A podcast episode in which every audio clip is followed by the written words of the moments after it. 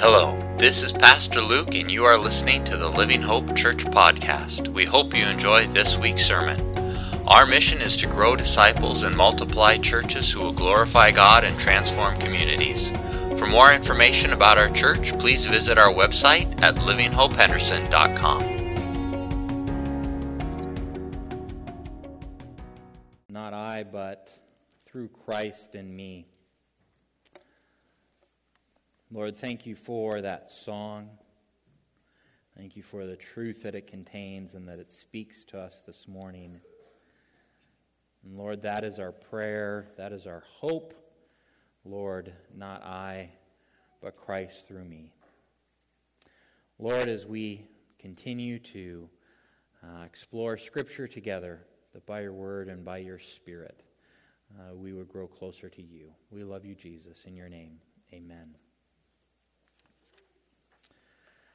So, we recently began this new sermon series called Challenge Accepted, where we're looking at uh, different um, spiritual disciplines, most would call them, or exercise, and each month we'll have a different focus on, on a different spiritual discipline.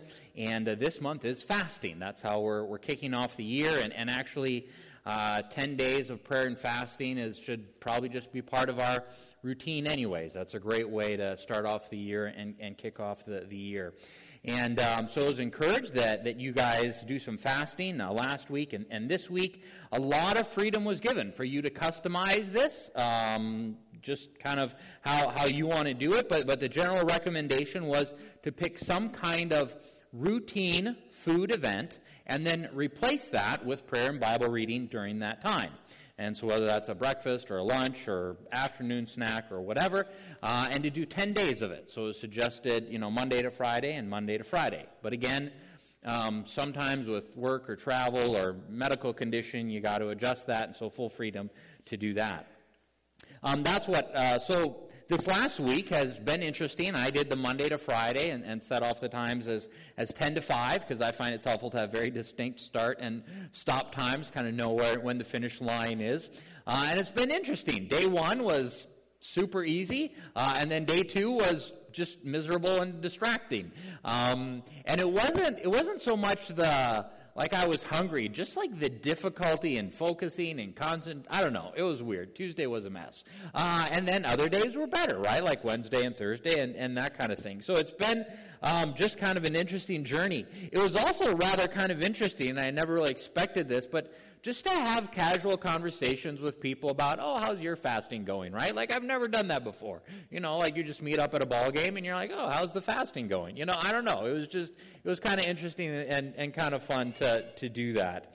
Um, one thing, though, that, you know, I shared last week that's been very helpful for me, right? To, to find the thing that's more important to you than food right? To, to, go into this just kind of flippantly doesn't work, right? There, there's not enough kind of passion or, or interest in there. Like, what's the thing where if, where, where if God were to answer this prayer and this were to come about, like that's more important than, than food to you? And sometimes you can measure it immediately, and sometimes you won't know this side of heaven, right? But, but that thing that, that's more, um, more important to you than food. Um, you may recall also that we talked about fasting or spiritual discipline like as training or, or exercise and, and tried to use some of that terminology uh, about it. Just because sometimes spirit, to call it a spiritual discipline sometimes confuses us on what is success. Because success is not being disciplined success is seeing change. And so this idea of it as, as an exercise WWJD. I don't know if you guys remember that. Um, it was a bracelet, super popular for a while. Uh, some youth leader came up with the idea and made bracelets for her youth group, and then some company got a hold of it, and uh, it went like international. It was crazy popular for a while. Um, but I mean, it was a good idea, but just that you know we face daily decisions and, and we want to do what Jesus would do, and so so this idea that we, we want to behave like Jesus, we want to act like Jesus, we want to make the same decisions as Jesus, and and do it the way that He would do. Great stuff. All of that is really really great stuff and very noble. If someone were to approach you and say, "You should do a marathon," 26.1 miles. And in fact, let's do it this afternoon meet at the church, start at 2, we should be done in a couple hours, right? For most of us, and I will include myself on that list, that would be a horrible idea. Like, just a really, really bad idea. Because we haven't trained for it, we haven't conditioned ourselves for it, we don't have the strength, we don't have a stamina, and even if we did finish it, like we'd just be hospitalized for like the next three days. Right? And so it's great that you want to do it, but you would probably be unable to do it. So we are saved by grace, completely true. But being fully and completely saved by grace does not automatically mean that we instantly and automatically have the strength of character to always do the right thing. Jesus, sinless, perfect, Son of God, Jesus, still started off his ministry with a 40 day fast. Um, throughout his ministry, would frequently spend time alone, frequently spent time alone in prayer. Before he chose the 12 disciples, pulled an all nighter in prayer before he did that. If Jesus needed to do those things, perfect sinless Jesus needed to do those things, how much more so do you and I need to do those things? Right? Because it's very noble to talk about, like, what would Jesus do? And let's live like Jesus. We don't want to live like Paul and to talk about always wanting to make the right decisions, but the will to do those things without also the will to prepare or to train, right, the way that Jesus did. It's not enough to just say, I want, you know, what would Jesus do in the moment, but also to embrace that entire lifestyle so that we can make those decisions.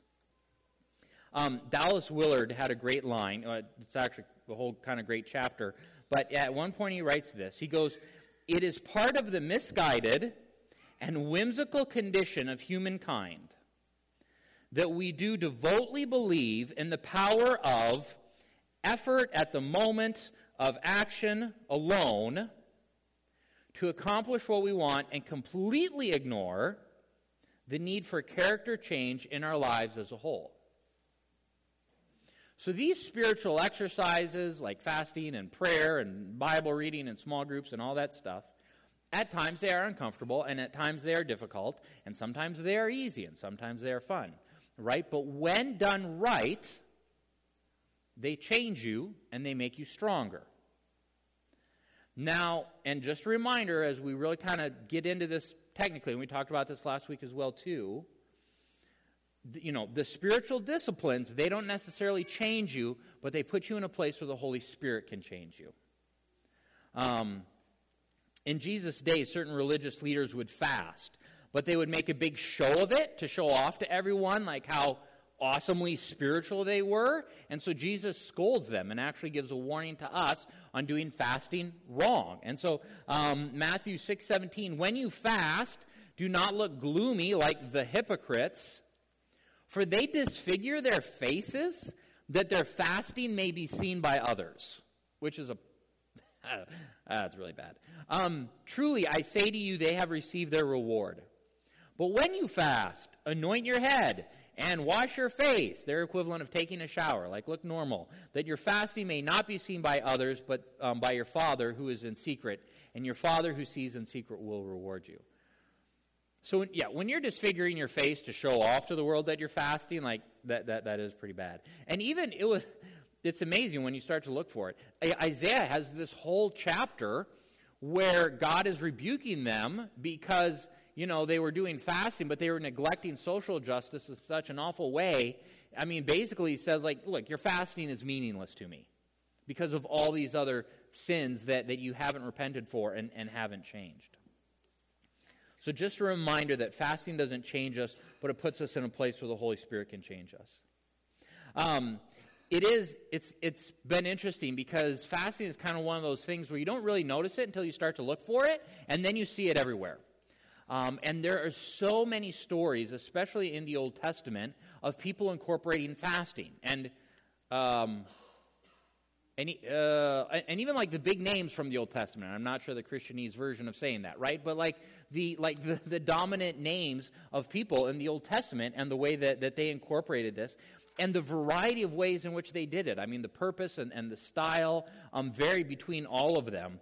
Um, and so, part, so for today, I want to look at some of those stories because we have really focused in on fasting as something to accompany an intercessory prayer, right? Like the challenge was, hey, find something that's important to you, pray and fast about that. But that's really only one style of fasting that we see um, in, used in, in Scripture, particularly the Old Testament. One of the most striking and miraculous examples of fasting is when Moses receives the Ten Commandments. Um, and this is perhaps one of the first times that, that we see it in Scripture. Um, when I went up to the mountain to receive the tablets of stone, stone, the tablets of the covenant of the Lord made with you, I remained on the mountain 40 days and 40 nights. I neither ate bread nor drank water. Now I'm going to keep going here. Uh, the Lord gave me the two tablets of stone written with the finger of God on them were all the words the Lord had spoken with you on the mountain, out of the midst of the fire on the day of assembly. And at the end of 40 days and 40 nights, the Lord gave me the two tablets of stone, the tablets of the covenant. Then the Lord said to me, Arise, go down quickly from here, for your people, whom you have brought up from Egypt, have acted corruptly. They have turned aside quickly out of the way that I commanded them. They had made themselves a metal image, right? So these, Moses is only gone like 40 days, and already the people go off the rails. Um, verse 15 So I turned, I came down from the mountain. The mountain was burning with fire. The two tablets of the covenant were uh, with me in my two hands. I looked, and behold, you had sinned against the Lord your God. You had made yourselves a golden calf. You had turned aside quickly from the way that the Lord had commanded you. So I took hold of the two tablets and threw them out of my hands and broke them before your eyes. Verse 18 then I lay prostrate before the Lord as before, forty days and forty nights. I neither ate bread nor drank water, because of all the sins that you had committed, in doing what was evil in the sight of the Lord to provoke him to anger. So Moses goes up on, on, on the mountain. He gets the Ten Commandments. During that time, 40 days, 40 nights, he doesn't eat anything, he doesn't drink anything. So it's a complete fast. And normally that would kill you, but God intervenes and, and he does it. What's interesting is that you'll note in the story, it's quiet on why he does the 40 day fast. Like we, like we really don't know. But then he comes down off the mountain and they've behaved badly and they've got this image and all these other kinds of things. And so Moses immediately goes into a second 40 day, 40 fast. Um, and, he, and he says, I basically, I, I lay prostrated before the Lord, so praying for them 40 days, 40 nights, didn't eat anything, drink anything, and so immediately another 40 day fast. But in this second one, what you see is that he is, he's really, it's, it's a prayer of repentance for someone else.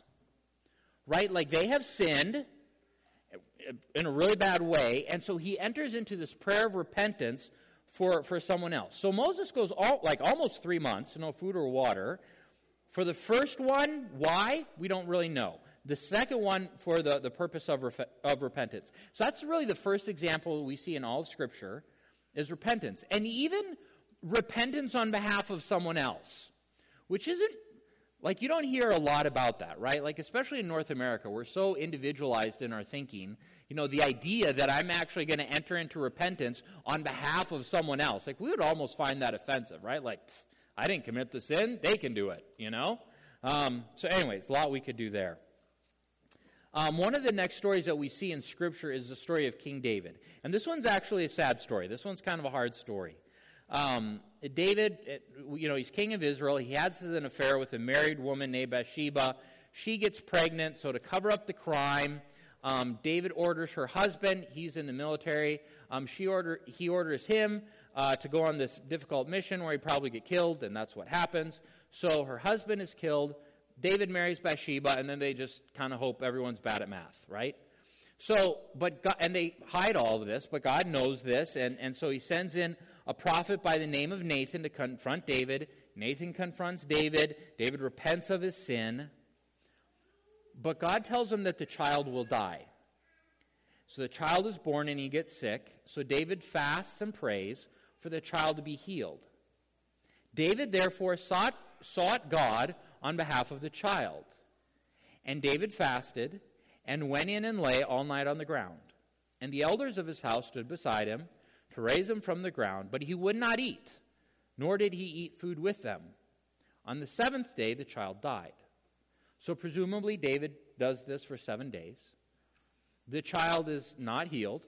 God remains true to his word, and, and the child passes away. And then after the, the child passes away, David gets up and cleans himself off and, and starts to eat. And the servants are really confused, almost like offended or mad about it. Then his servant said to him, What is this thing that you have done? You fasted and wept for the child while he was alive, but when the child died, you arose and ate food? He said, While the child was still alive, I fasted and wept, for I said, Who knows whether the Lord will be gracious to me that the child may live? But now he is dead. Why should I fast? Can I bring him back again? I shall go to him but he will not return to me.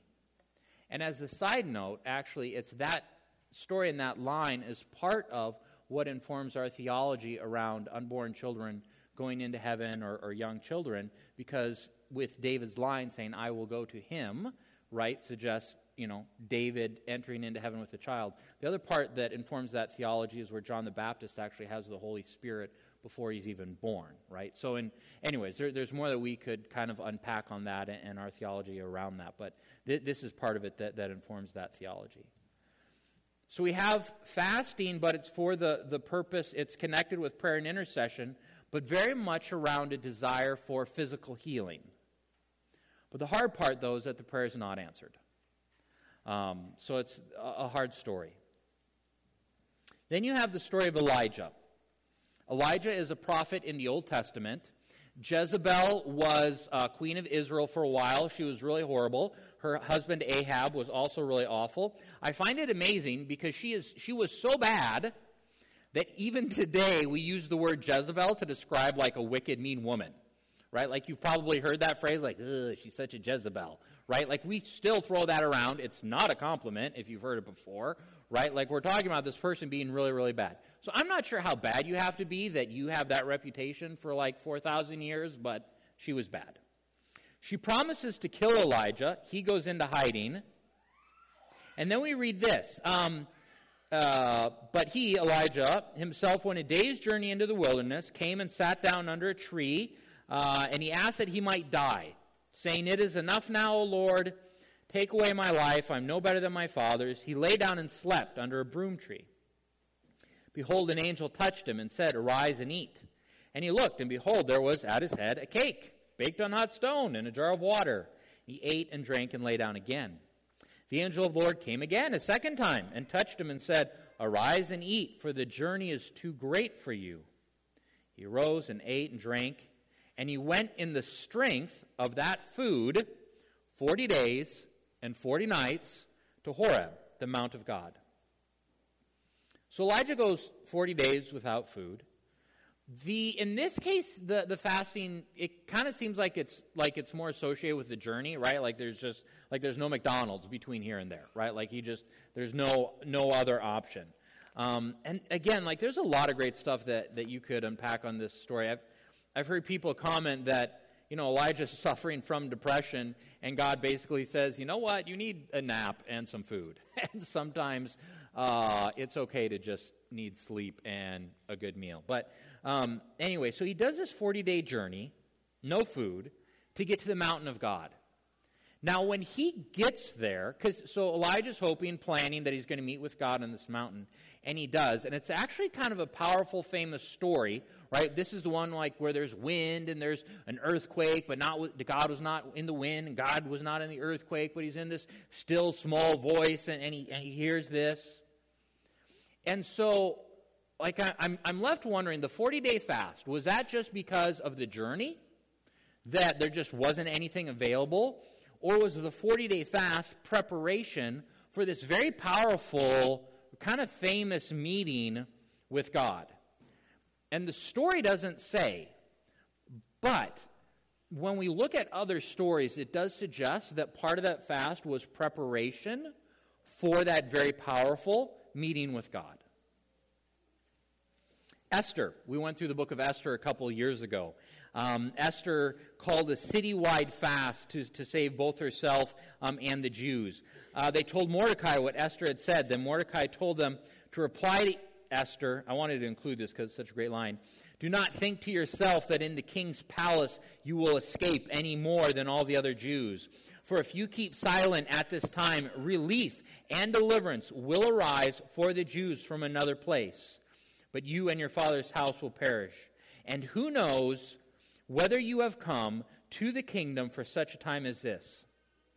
Then Esther told them to reply to Mordecai Go gather all the Jews to be found in Susa, that's the, the capital city where they were at. Hold a fast on my behalf. Do not eat or drink for three days, day or night.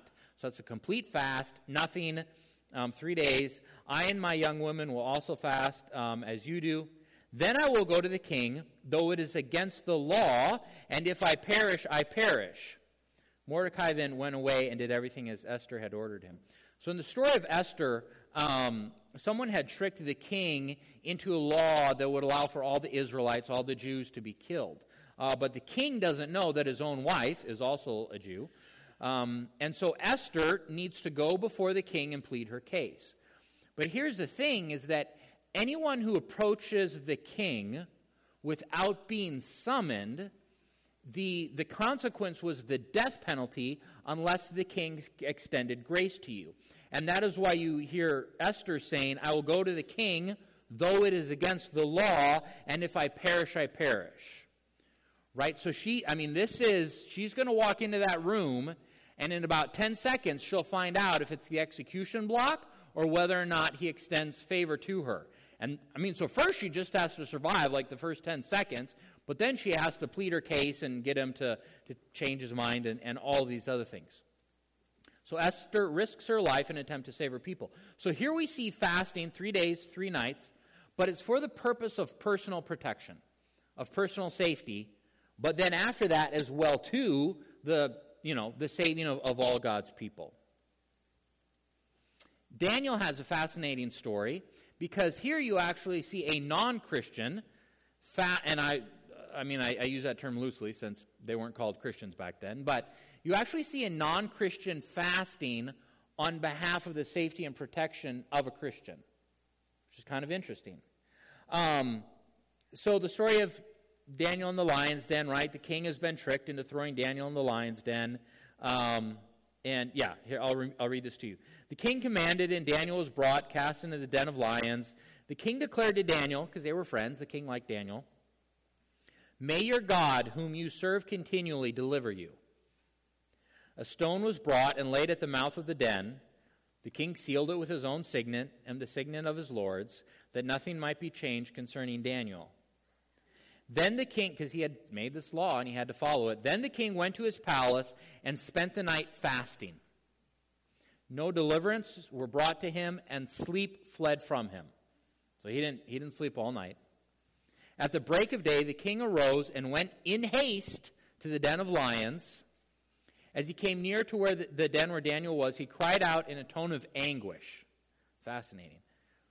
Um, the king declared to Daniel, O Daniel, servant of the living God, has your God, whom you serve continually, been able to deliver you from the lions? Then the Daniel said to the king, O king, live forever. And then, then the story continues on. And it's, it's actually amazing because that event actually ended in almost like a kind of revival, and that the king then goes to the rest of the people and says, We are going to worship the king that, or the God that Daniel serves, because obviously that God is amazing and powerful. So that's the one that we're going to serve. So there's kind of a, a revival from that. Fasting by a non Christian for the sake, for the health, for the safety, for the protection of a Christian man that he loved dearly. New Testament. Now, there were in the church at Antioch prophets and teachers and, and whatever, and then it gives us a bunch of names, blah, blah, blah. While they were worshiping the Lord and fasting, so we got two things there, the Holy Spirit said, Set apart for me Barnabas and Saul for the work to which I have called them.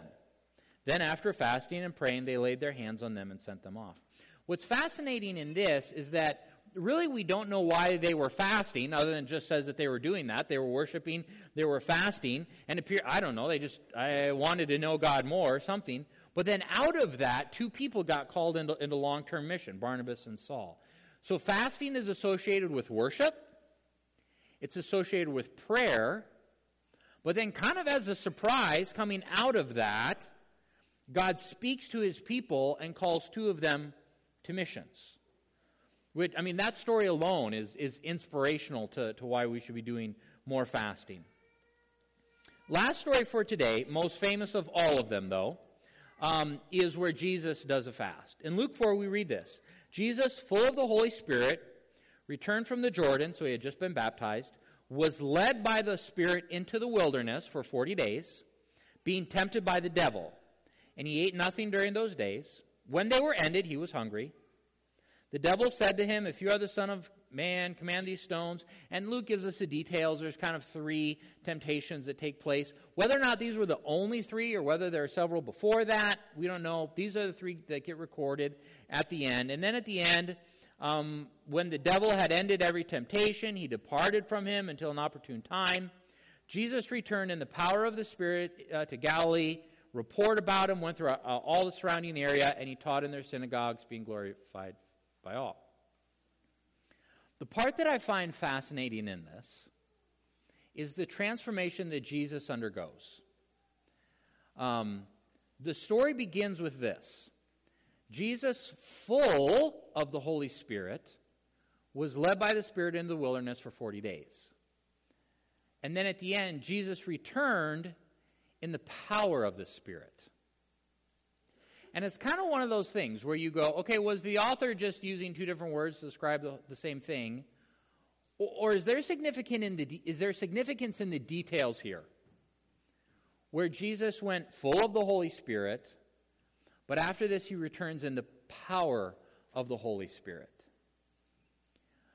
And, and I think that, like, out of all the stories that we went over this morning, I think that is the best descriptor for what fasting does.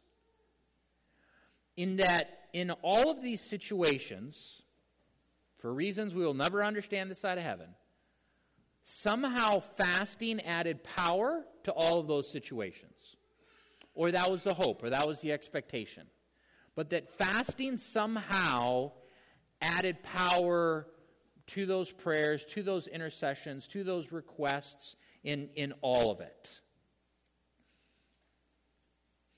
We see fasting done in repentance, actually done in repentance of others. We saw, and these are not all the stories, there are other stories. We saw fasting done for the healing of a baby, which is a very noble cause, but that one wasn't answered. We see fasting preceding a very powerful meeting with God. We see fasting for personal safety and personal protection and to save the nation of Israel. We saw a non Christian fasting for the safety of others. We saw a church fasting just because. And then we see Jesus doing a 40 day fast. And I actually, I, more and more, I think that the fasting was not just preparation for ministry, but even preparation for those the, the testing from Satan. I think sometimes we get that backwards and we think, well, the devil came to Jesus when he was weak because he was hungry. But I think after a 40 day fast, I don't know if the devil knew this, but he actually came to Jesus at one of his times of one of his greatest spiritual strengths.